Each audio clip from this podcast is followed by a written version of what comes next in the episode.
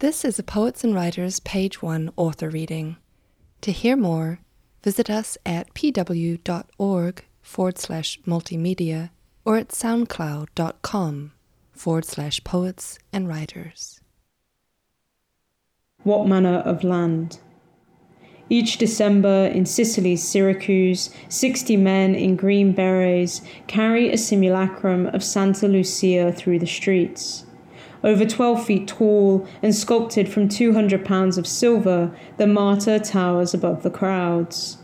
A dagger pierces her neck. A reliquary glitters in her chest. One arm cradles a palm leaf, whilst the other extends a dish, a dish from which flames leap as the saint's severed eyeballs survey the townsfolk.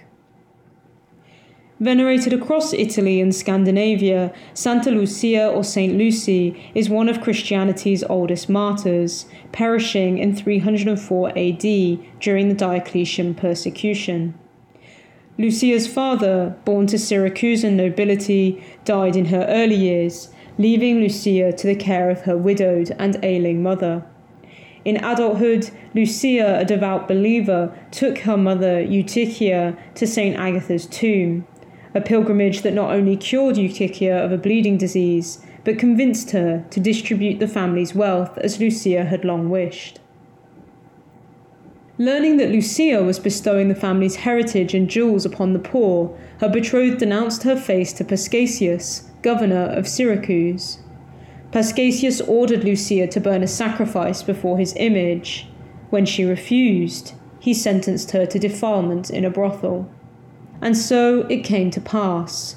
Paschasius's guards went to escort Lucia from the governor's chambers and floundered. Lucia stood, impossibly, divinely fast. The guards yoked a team of oxen to Lucia, but still the martyr could not be dragged. They heaped wood at her feet, set torches to dry logs, but the flame refused to take. Instead, Lucia addressed the governor, prophesied.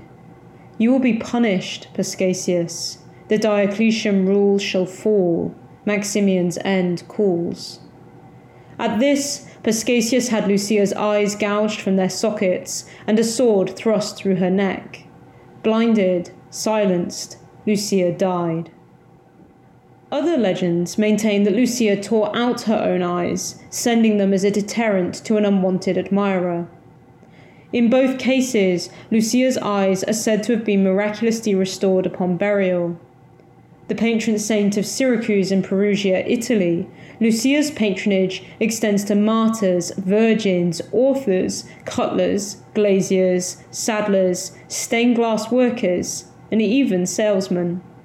But above all, Santa Lucia is the patron saint of sight, the blind, and is invoked against ocular diseases. In iconographic representations, Lucia's eyes blink from salvers, swivel within the saint's own palms. In a painting by Francesco del Cossa, they bud from a tree branch. Presiding over sight and blindness, light and darkness, Santa Lucia is traditionally celebrated in the frostbitten, dead hours of the winter solstice. Hours when she rises, guardian of Earth's longest, darkest night. A sack slumps beside a grave. I dig. The spade rings into snow choked soil, reverberates through oak, beech, lime. I take a pocket knife, slash the sack down the middle, and shake it, sulphurous, searing, into the pit. Clouds of yellow pigment sweep through the trees. Crows squabble skyward, disperse. I brush yellow from my jeans, my t shirt. Kneeling, I take an ex voto from my pocket, eyes hammered in silver, push it into the heaped powder, and cover them both with earth. Beneath my feet, the soil burns. I wake, walk to the bathroom sink. I click on the light, hazy, flickering, Yellow cakes my lips.